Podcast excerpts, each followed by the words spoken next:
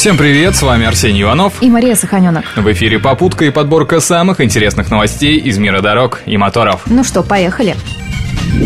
Прошедшие выходные для некоторых автовладельцев Пскова закончились весьма печально. В воскресенье у деревни Подборовья столкнулось семь автомобилей. К счастью, никто не пострадал. А за несколько часов до этого на улице Коммунальной водитель такси собрал паровозик из четырех машин. Как итог, всего два ДТП и 11 поврежденных автомобилей. Но главное – это жизнь человека. И хорошо, что в этот раз все обошлось. А ведь могло закончиться куда хуже.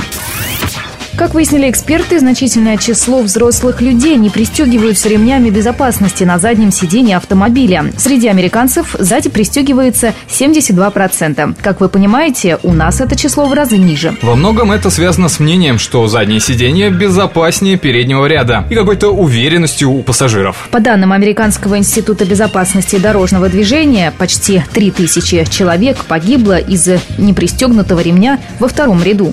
И судя по краш-тесту, задний ряд ничуть не безопасней, особенно если ты не пристегнут. При ДТП пассажир, которого не удерживает ремень, влетает в переднее сиденье, ломая себе практически все. Место же посередине галерки приводит к тому, что человек просто вылетает в лобовое стекло, в основном с летальным исходом.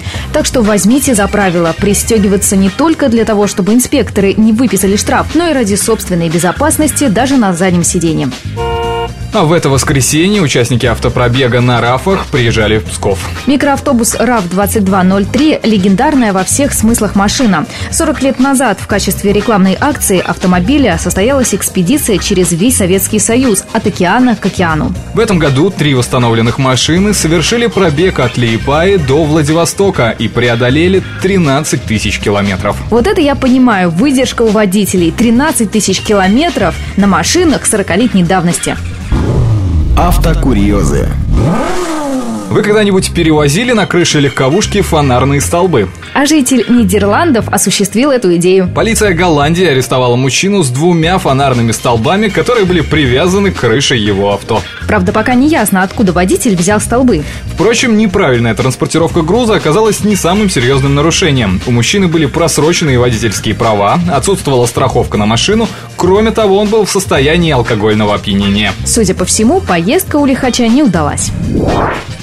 На этом у нас все. Рулите на здоровье. Удачи в пути.